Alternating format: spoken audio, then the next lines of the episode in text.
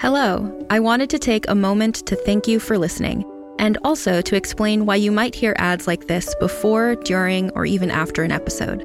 We're a small but mighty team here at Realm, and to help fund our shows, we promote products or services that we think you'd enjoy from a variety of sponsors. If any of our ads interest you, one of the best ways to support us is by visiting the link or using the promo code in the ad. It's pretty much a win win since you can get some great deals and we can keep making awesome shows like this one. You can also visit realm.fm slash partners for more information about our sponsors and how to access the different promotions. Thanks again for joining us in our corner of the universe. Listen away. Every five minutes, someone dies while waiting for a compatible donor heart, liver, or kidney. On a remote island in Lake Superior, a team of geneticists strive to engineer an animal with human compatible organs, thereby saving millions of lives. But these ancestors are not the docile herd animals they envision. Instead, the project spawns something big, something evil, something hungry. Ancestor by number one New York Times bestselling novelist Scott Sigler is available for free on Apple Podcasts, Spotify, or wherever you get your podcasts.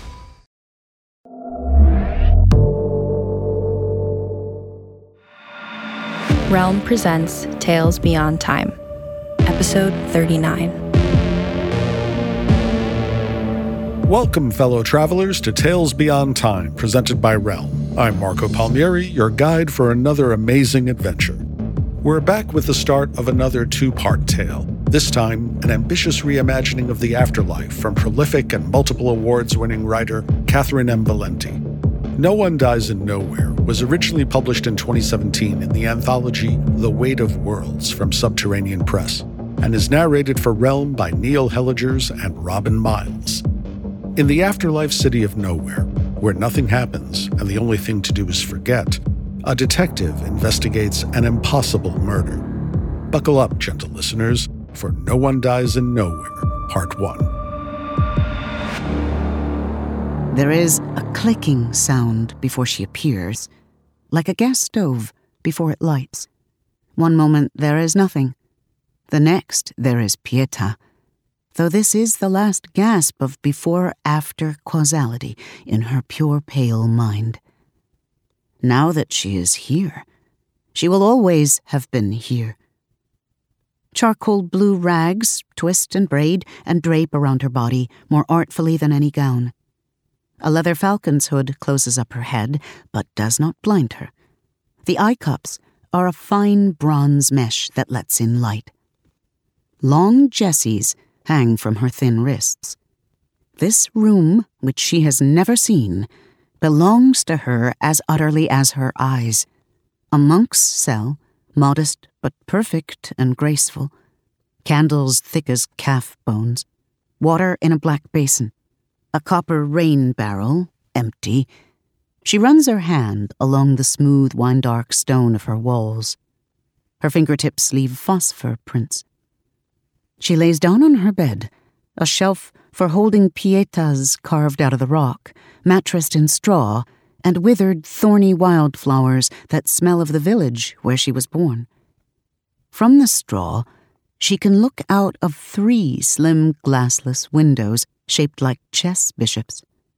A gray, damp sky steals in, a burgling fog climbing up toward her, a hundred million kinds of gray swirling together, and the stars behind, waiting.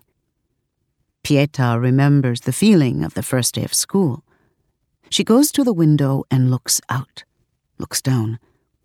Her long hair hangs over the ledge like two thick vines black, seedless earth below, dizzyingly far. As close as spying neighbors across a shared alley, the sheer, knife cragged mountain stretches up into the dimming clouds and disappears into oncoming night. The mountain crawls with people. Each carries a black lantern half as tall as they. A man with a short, lovely beard chokes on the smoke puking forth from his light. But even as he chokes, he holds it closer to his mouth, desperate to get more. Their eyes meet.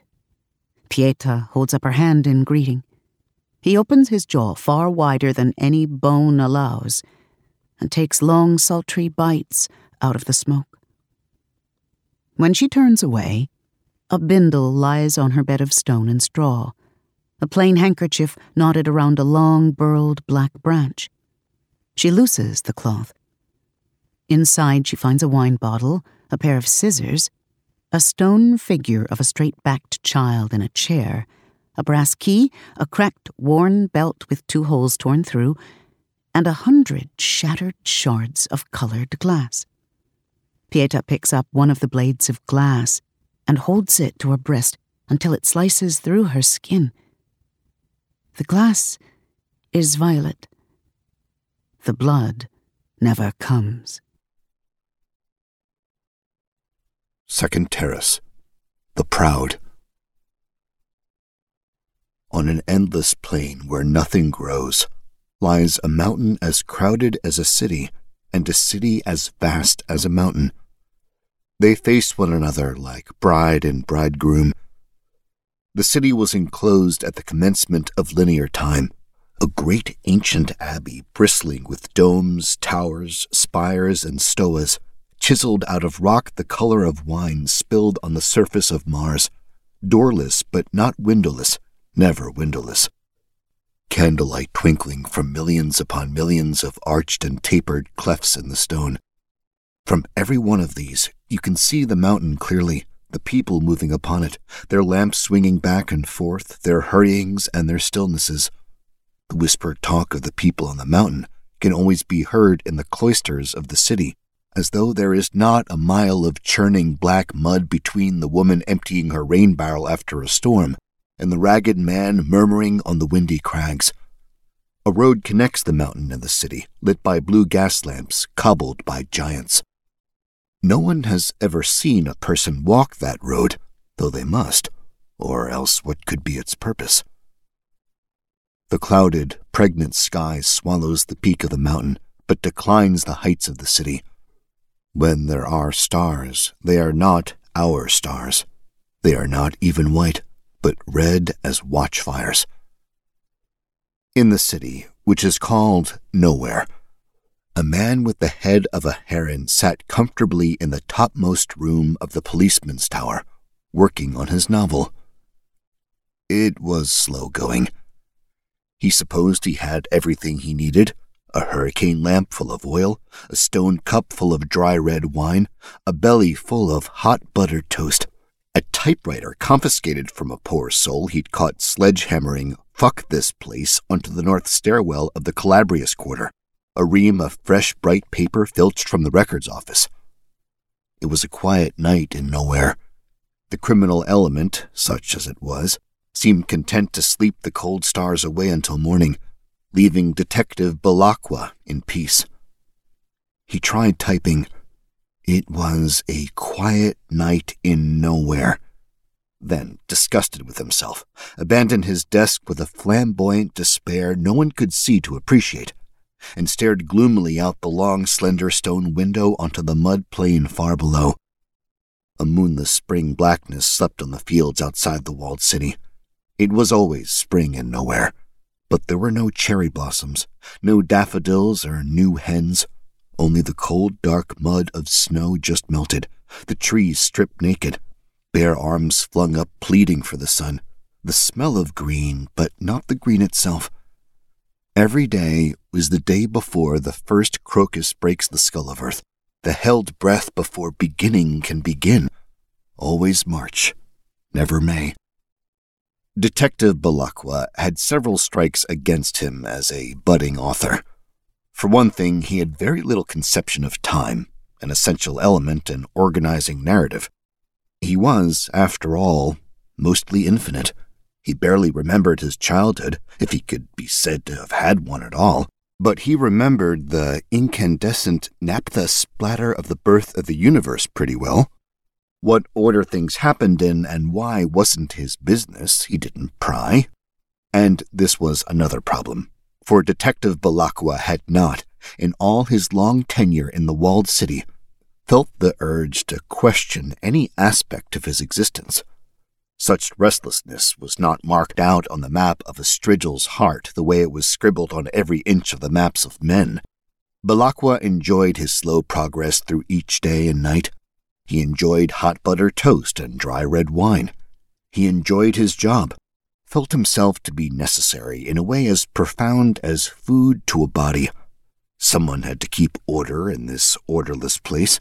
Someone had to give nowhere its shape and itself. His world was a simple equation. If crime, then punishment. It didn't matter at all why or how a criminal did his work, only that he had done it. And because he never bothered with the rest, Detective Belacqua was a hopeless novelist. For he had no clear idea of what drove anyone to do much of anything except be a policeman and bear lightly the granite weight of an unmovable cosmos. The actions of others were baffling and mostly unpleasant. He had never moved in the mortal coil of clanging and conflicting wills. All he had ever known was nowhere. And by the time nowhere happened to a person, they had already made all the choices that mattered. Yet, Detective Belacqua longed to write with every part of his unmeasurable psyche. He had been a happy man before he discovered books. Very occasionally, people brought them to nowhere in their sad little bindles. The first time Belacqua saw one, during a quickly opened, quickly shut case of petty theft in the Castitas district, he had confiscated it and crouched for hours in a vestibule, transfixed, as he read the crumbling paperback, the very hows and whys Belacqua had never understood. But it was not enough to read. Belacqua wanted more. There were no Strigils in any of the books men brought to nowhere. No one like him. The men had men heads and men desires, and the women had women heads and women ambitions, and nowhere could his heron soul find a sympathetic mirror. And so he tried and tried, and at best he plonked out, It was a quiet night in nowhere, on the back of a blank incident report. He felt deeply ashamed of his desires and told no one. None of his comrades could hope to understand. But it was, indeed, a quiet night in nowhere. But a night was not a book. Make something happen, you blistered fool, Detective Belacqua grumbled to himself. A knock comes upon the door. Rubbish. Detective Belacqua pushed back from his desk, his belly perhaps slightly less righteously muscled than it had been when the primordium was new. He wrapped a long scarf the color of cigarette ash around his feathered throat, snatched his black duster from the hook near the door, and abandoned his post only for a moment, in search of something more fortifying than buttered toast to fuel his furtive ambitions. He had hardly left the tower when the alarm lamps began to burn. Third Terrace The Envious. Sixty six days later, Pieta steps out of her room for the first time. No one has come for her. She has heard no footsteps in the long hall beyond her door. But a kind of rootless fear, like thin pale mold forked slowly through her limbs, and she could not bring herself to move. She measures out the time in bears and glass. Each morning, Pieta places a shard of colored glass on her windowsill. They split the candlelight into harlequin grape shot, firing volleys of scarlet, cobalt, emerald toward the mountain outside. She has developed a kind of semaphore with the smoke eaters on those icy slopes. At least, when she moves her arms, they move theirs. But perhaps Pieta is the only one who imagines an alphabet. Each evening, she watches the bears come in across the mud plain and snuggle against the city for warmth. She does not know where they come in from, only that they do, hundreds of them, and that they are not very like the bears she remembers, though the act of remembering now is like reading a Greek manuscript, slow, laborious, full of transcription errors, clarity coming late and seldom. It is possible bears have always looked like the beasts who rub their enormous flanks against the pockmarked burgundy stone of the city walls as the red stars hiss up in the dusk. But Pieta does not think bears ever had such long stone silver fur, or that they wore that fur in braids, or that they had a circlet of so many eyes round their heads, or that they had tusks quite so inlaid with gold. So passes sixty six days. Glass, arms, smoke, bears. She gathers together her only belongings and secrets them in the slits and knots of her clothes. Beyond the door of the room belonging to Pieta, she finds a hall that splits like a vein into a snarl of staircases. Will she be able to find her way back? The fearful mold begins to grow again, but she stifles it, burns it out, descends a black iron spiral stair down, down to another hall, under an arch into which some skilled hand has carved penuria, under which some rather less skilled hand has painted, For a good time find Beatrice. Pieta looks back in the direction she has come. The other side of the stone arch reads, Tedium. She will try to remember that she lives in tedium. Pieta passes beneath Contemptus Mundi, and Beatrices come hither into a courtyard under the open sky. The courtyard thrums with people and forbidding candles standing as tall and thick as fir trees, barked in the globs and drips and wind spatters of their yellow wax. There is a stone bowl near the yawning edge of the terrace, filled with burnt knobs of ancient wood and volcanic rock. People like her move between the tallow monoliths and the stone bowl, wrapped tight in complex charcoal blue rags and falcon hoods. But not like her, for they chatter together as though they belong here, as though the here-ness of here is no surprise to them. They huddle around beaten copper rain barrels, looking up anxiously at the spinning scarlet stars. They pass objects furtively from one hand to the next. They stare out at the constant vastness of the mountain pricked with lantern light before plunging their hands into the bowl and devouring the charred and ashen joints of wood. Pieta is noticed. A middle aged man with an unusual nose and arthritic hands pulls her urgently behind one of the cathedral column candles. She can see blue eyes beneath the mesh of his blinders. What did you bring? he whispers. Pieta remembers the feeling of a husband she did not want. She answers, I don't know what you're talking about. Because she doesn't. She has nothing. The man sighs and tries again, more kindly, holding her less tightly. In your bindle? What did you carry with you to nowhere? Don't be afraid. It's important, my dear, that's all. It is everything.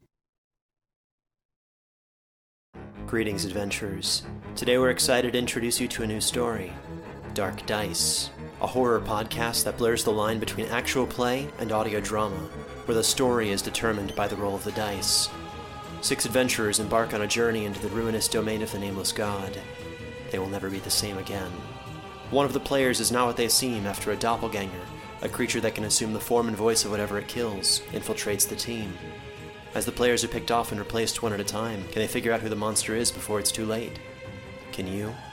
Here's a quick example of what our show sounds like. The uh, shambler with the jar of liquid inside of him. Soren Arkwright let loose an arrow that cracked the glass, passing through the spine of the creature. The shambler still managed to maintain its forward momentum, but stumbled as it eagerly tried to bite and swipe at Soren, landing near his feet. As Jeff Goldblum has now joined our cast, Dark Dice is available however you listen to podcasts. Fourth Terrace. The Gluttonous. Detective Belacqua navigated the night crowded halls of the Temeritatis precinct with ease. The locals parted into ragged blue waves to let him pass. Some held their hands to their mouths, some fell to their knees, but Belacqua knew the difference between awe and reflex. They genuflected because they thought they should. They thought it might help. The crowd around the automat was thin. Humans didn't eat at the finer establishments, they had no currency. The wonderful glass wall of cool plates and steaming bowls was for the comfort of the strigils, a small luxury in this rather undistinguished outpost. Behind the bank of windows set into two feet of dark abbey stone, Belacqua saw a woman with the head of an osprey move with mindful grace, clearing the old dishes, bringing in the new. Her black and white feathers shone in the kitchen lights. But have you got in the way of savory tonight, Giacomo, I'm in the mood for salt. Giacomo pushed aside the little window on an empty compartment of the automat. Her mild seabird eyes floated in the glass as though they were the night special. Good evening, Detective. I've got a lovely rind of cheese from the Gluttons Farms. It's all yours. Detective Inspector soon, Belacqua said with a flush of pride. He took his crescent of cheese from the window. Only then did he see the young girl staring up at him through the blinders of her falcon hood, rubbing anxiously at the backs of her hands. Are you a demon? she whispered. Are you an angel? Nah, Belacqua answered around a mouthful of white cheese. I work for a living. The child might have said more, but a commotion disturbed the evening throngs. A strapping man with a raven's grand face strode toward Detective Belacqua, out of breath, trembling in his black finery. Sergeant Tomek. But in all the eons of known existence, Belacqua had only known his sergeant to be a calm and rather cold sort. Sergeant Tomek clasped his hand roughly, his raven's face handsome and dark and puffed with excitement or terror. His black ruff bristled. Sir, I hate to trouble you at this hour, and I know you hate to be interrupted when you're uh, working, but something terrible's happened. Something dreadful. You must come. Detective Belacqua tightened his long gray scarf and smoothed back his own rumpled feathers. Calm down, Tomek. You'll spook the poor creatures. Just present the facts of the case and we'll see to it with a quickness. What can possibly have you in such a state? Sergeant Tomek stared at the wine dark flagstone floor. He swallowed several times before whispering wretchedly, A body, sir. Well, that's hardly cause for all this upset, Sergeant. We're nothing but bodies around here. Bodies, bodies everywhere, and hardly one can think. Go home and get some sleep, man. We'll see to it in the morning. The raven headed sergeant sighed and tried again, more miserably and more quietly than before. A dead body, sir. A corpse. Detective Belacqua blinked. Don't be stupid, Tomek. Sir, I know how it sounds. Tomek glanced around at the passing folk, but most gave the policeman a wide berth. But there is a dead woman lying face down with her throat cut, and there's blood everywhere, and things on her back, and she is very, very dead. Detective Belacqua grimaced with embarrassment. Sergeant Tomek, he hissed. They can't die. It's not possible. They steal, they cheat, they vandalize, they fornicate, they lie, they curse God, but they do not kill. And they do not die. That's not how it works. That's the whole point. But the raven would only say, Come see. Detective Belacqua thought of his novel and his dry red wine waiting safe and warm for him in the watchtower. They called to him, but he knew what duty was, even if he did not know how to begin his opus. Where is she? Sergeant Tomek trilled unhappily. He ran his hand along the black blade of his beak. Outside. Fifth Terrace. The Covetous. Pieta follows the man with the unusual nose. They have exchanged names. His is Savonarola. He spits the syllables of himself as though he hates their taste. He leads her through a door marked Contemptus Mundi.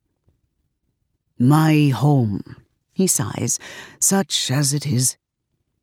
I live in tedium, Pieta answers, and it is such a relief that she has remembered it, that the information was there when she reached for it, solid, heavy, cold to the touch. She almost stumbles with the sweetness of it. Savonarola grunts in sympathy. Too bad for you. You'll find no fraternity among your neighbors then. They keep to themselves in tedium. They do not come to cloister, they do not trade, they do not attend the rainstorms. They don't even take Christmas with the rest of us. But perhaps that's to your taste. Tedium, tedium, so close to Te Deum, you know.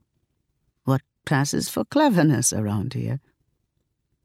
Pieta remembers the feeling of longing for something lost before she ever had it. I have made friends with a man on the mountain. He moves his arms, I move mine. We are up to the letter G, but there is no G in my name, so he cannot know me. I am. I am lonely. I thought someone would come for me. No one on the mountain is your friend, girl, snaps Savonarola. And they emerge into a wide piazza full of long tables with thick legs and glass lanterns the size of parish churches shining out into the mist of the night. Wind pulls at them like a beggar pleading. The tables are full of handkerchiefs unknotted, their contents laid out lovingly. More men and women in charcoal blue rags, closely guarding each little clutch of junk. Savonarola introduces her to a small, dark woman with a beautiful, delicate mouth. The woman is called Awo. She has an extraneous thumb on her left hand, small and withered and purple Pieta touches the objects on Awo's handkerchief, running her hands over them gently. They awake feelings in her that do not belong to her. A drinking cup, a set of sewing needles, a red brick, a pot of white paint, several ballpoint pens, and a length of faded paisley fabric. When Pieta touches the sewing needles, she remembers the feeling of embroidering her daughter's wedding dress But Pieta had only sons, and they are babies yet. You have lovely things, Pieta whispers. Oh, they aren't mine, Awo says. The wind off of the mountain dampens all their voices. I long ago traded away the objects I brought with me into this place, and traded what I got in return, and traded that again, and so on and so forth, and again and again. Everything in the world, it turns out, is escapable except economy. Those objects which were once so dear to me, I can no longer even name. Did I come with a cup, a belt, a signet ring? I cannot say. Now, what will you give me for my fabric? Savonarola says you have scissors. Pieta touches her ribs where she hid the shears. She looks away into the crystal doors of a massive lantern and the flames within. But what are these things? What is this place? Why do I have this pair of scissors in this city at this moment? Savonarola and Awo glance at one another. They are your last belongings, Savonarola says. The things you lingered over on your last day. Rain comes to the city. It falls from every dark cloud and splashes against the lanterns, the tables, the buyers, and the sellers. Everyone runs for their rain barrels, dragging them into the piazza, the copper bottoms scraping the stone. The rain that falls is not water, but wine, red and strong. Pieta remembers the feeling of dying alone. the sixth terrace. The Wrathful. Detective Belacqua stood over the woman's body. He let a long, low whistle out of his beak and reached into his pocket for a cigarette. Sergeant Tomek opened his black jaws. A ball of blue flame floated on his tongue. Belacqua lit his wrinkled, broken stump of tobacco and breathed deep. Isn't there someone else we can hand this off to? Someone higher up? Someone better? Tomek stared down at the corpse as it lay face down on the slick blue black cobblestones of the road that connected the city and the mountain. The blue of the gas lamps made her congealing blood look like cold ink. You have the watch, Detective Inspector, he said, emphasizing his soon to come promotion. But they both knew this woman, the very fact of her, made all ranks and systems irrelevant. Belacqua scratched the longer feathers at the nape of his neck. The clouds boiled and swam above them, raveling, unraveling, spooling gray into gray. He could not remember the last time he'd set foot outside the city, probably sometime around the invention of music. The air smelled of crackling pre lightning ozone and, bizarrely, nutmeg fruits when they are wet and new and looked like nothing so much as black bleeding hearts. Is she going to rot, do you think? Sergeant Tomek mused. Well, I don't bloody well know, do I? The man with the heron's head snapped back. Detective Belacqua had closed thousands of cases in his infinite career. The nowhere locals got up to all manner of nonsense, and he didn't blame them in the least. On the contrary, he felt deeply for the poor, blasted things. And when it fell to him to hand out punishments, he was as lenient as the rules allowed. He was a creature of rules, was Belacqua, but the vast majority of his experience lay in vandalism, petty theft, minor assault, and public drunkenness. Every so often, something spicier came his way attempted desertion, adultery, assaults upon the person of a strigil. But never this. Of course, never this. This was against the rules. The first rule, the foundational rule. So foundational that until tonight, he had not even thought to call it a rule at all. Detective Belacqua knelt to examine the body. He suspected that was the sort of thing to do, just pretend it was a bit of burglary. Nothing out of the ordinary, seemed the crime and all that. Good. First step. Go on then. Right. Um, the deceased, should we say deceased? Are you writing this down, Tomek? For God's sake. The, um, re deceased is female, approximately 20 odd something years of age. Is that right? It's so hard to tell with people. I don't mean to be insensitive, of course. Oh, certainly not, sir. It's just that they all look a little alike, don't they, Sergeant? Tomek looked distinctly uncomfortable. His dark ruff bristled. About forty, I should say, Detective Inspector. Ah, yes, thank you. Forty years of age, brunette, olive complected, quite tall, nearly six foot as I reckon it. Her hood seems to have gone missing, and her clothes are, well, there's not much left of them, is there? Just right, in disarray. Spare her some dignity. Now that he'd begun, Belacqua found he could hardly stop. It came so naturally, like a song. Cause of death appears to be a lateral cut across the throat and exsanguination, though where she got all that blood I can't begin to think. Bruises, well, everywhere really, but particularly bad on her belly and the backs of her thighs. And there's the markings.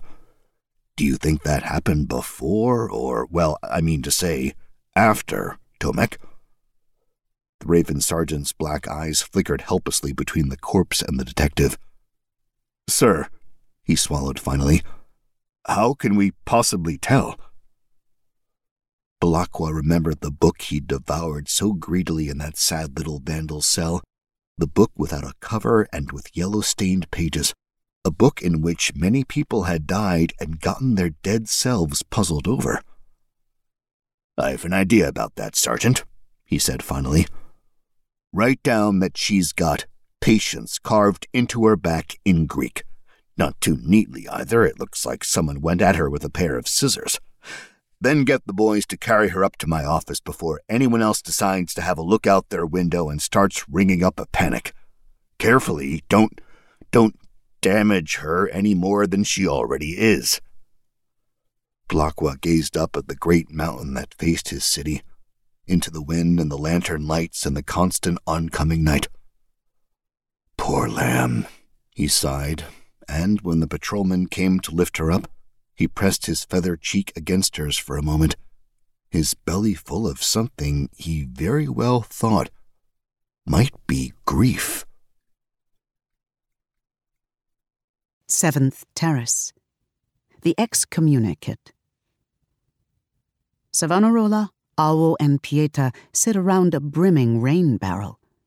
The storm has passed. The sky is, for once, almost clear, barnacled with fiery stars. They drink with their hands, cupping fingers and dipping into the silky red wine, slurping without shame. The dead know how to savor, as the living never can. The wine is heavy but dry. Much debate has filled the halls of nowhere over the centuries. Is it a Beaujolais, Montrachet, plain Chianti? Savonarola is firmly in the Montrachet camp. Awo thinks it is most certainly an Algerian Carignan. Pieta thinks it is soft and sour and kind. Memory is a bad house guest in this place, Savonarola says softly. Red raindrops streak his face like a statue of a saint weeping blood. For you, the worst of it will come in twenty years or so. Dying is the blow. Memory is the bruise. It takes time to develop to reach a full and purple lividity. Around eighty years in nowhere, give or take. Then the pain will take you, and it will not give you back again for autumns upon winters. You will know everything you were and everything you lost. But the bruise of having lived will fade too, and your time in nowhere will dwarf your time in the world, such that all life will seem to be a letter you wrote as a child, addressed to a stranger, and never delivered. Awo sucks the wine from her brown, slender fingers. Awo alive feels to me like a character in a film I saw when I was young and loved. Awo and her husband Kofi, who wore glasses, and her three daughters, and seven grandchildren, and her degree in electrical engineering. And the day she saw Accra for the first time, Accra and the sea. I am fond of all of them, but I see them now from very far away. If I remember anything, if I tilt my head or say a word as she would have done, it is like quoting from that film not like being Awo. I went to the noose long before such things as moving pictures could be imagined, Savonarola admits. Pieta thinks for a long while, watching herself in the reflection of the wine. And what of the mountain? What of the men and women there? Very well, I am dead. Where is paradise? Where is hell? Where is the fire or the clouds? Is this purgatory? Awo touches Pieta's cheek. Me broniba. That mountain out there is purgatory. Someday, maybe, we'll go there and start our long hitchhike of the soul up, up, up into the sea of glass and the singing and the rings of eyes and the eternal surrealist discotheque of the saved. Nowhere is for us sad sacks who died too quick to repent, or naughties like Savonarola, who was so stuck up himself that he got excommunicated. And here we sit, with nothing to do but drink the rain for three hundred times our living years. Savonarola cracks his gnarled knuckles. I admit if some man in Florence had discovered a way to film the moon rising over the ripples of the Arno, or the building of Brunelleschi's ridiculous dome, or even one of my own sermons, and I was very good in my day. I would have set fire to the reels with all the rest, and I would have rejoiced. All in which the eye longs to revel is vanity, vanity. Only now do I long for such things, for something to see besides this stone, something to touch besides the dead, something to hear besides talk, talk, talk. What I would not give in this moment for one glimpse of Botticelli's pornography, one vulgar passage of lecherous Boccaccio, one beautiful deck of gambling cards. God, I think, is irony. I will go mad, Pieta whispers. Yes, agrees Awo. Pieta pleads. But it will pass. It will pass, and I will go to the mountain and take up a lantern and begin to climb.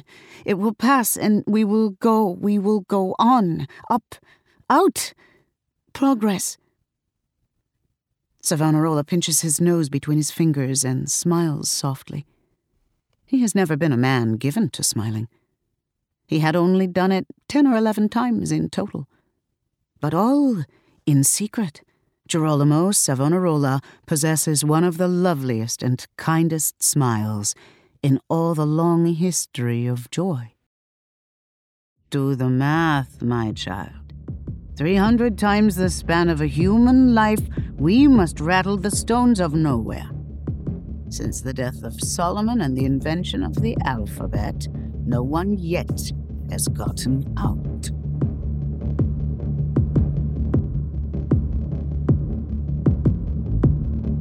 Things are definitely getting tense in nowhere. But to find out how the investigation concludes, join us in our next episode for part two. In the meantime, why not give a listen to Ninth Step Murders?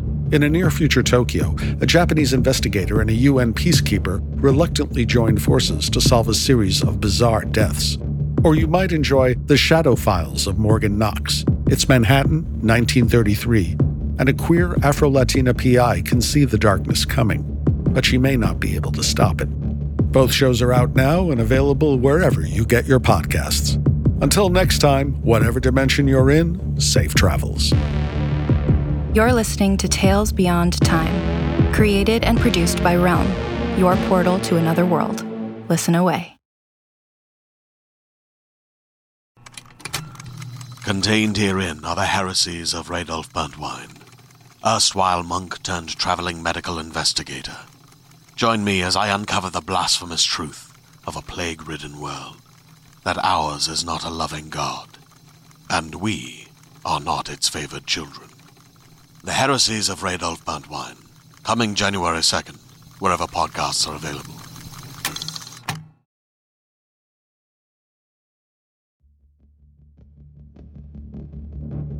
Tales Beyond Time, Episode 39, features No One Dies in Nowhere written by Catherynne M. Valente. It is produced by Mary Osadolahi and Marco Palmieri, associate produced by Alexis Latshaw, and executive produced by Molly Barton, hosted by Marco Palmieri, and performed by Neil Hellegers and Robin Miles. Audio produced by Spoken Realms. Additional editing by Nicholas Papaleo. Cover art by Kendall Thomas.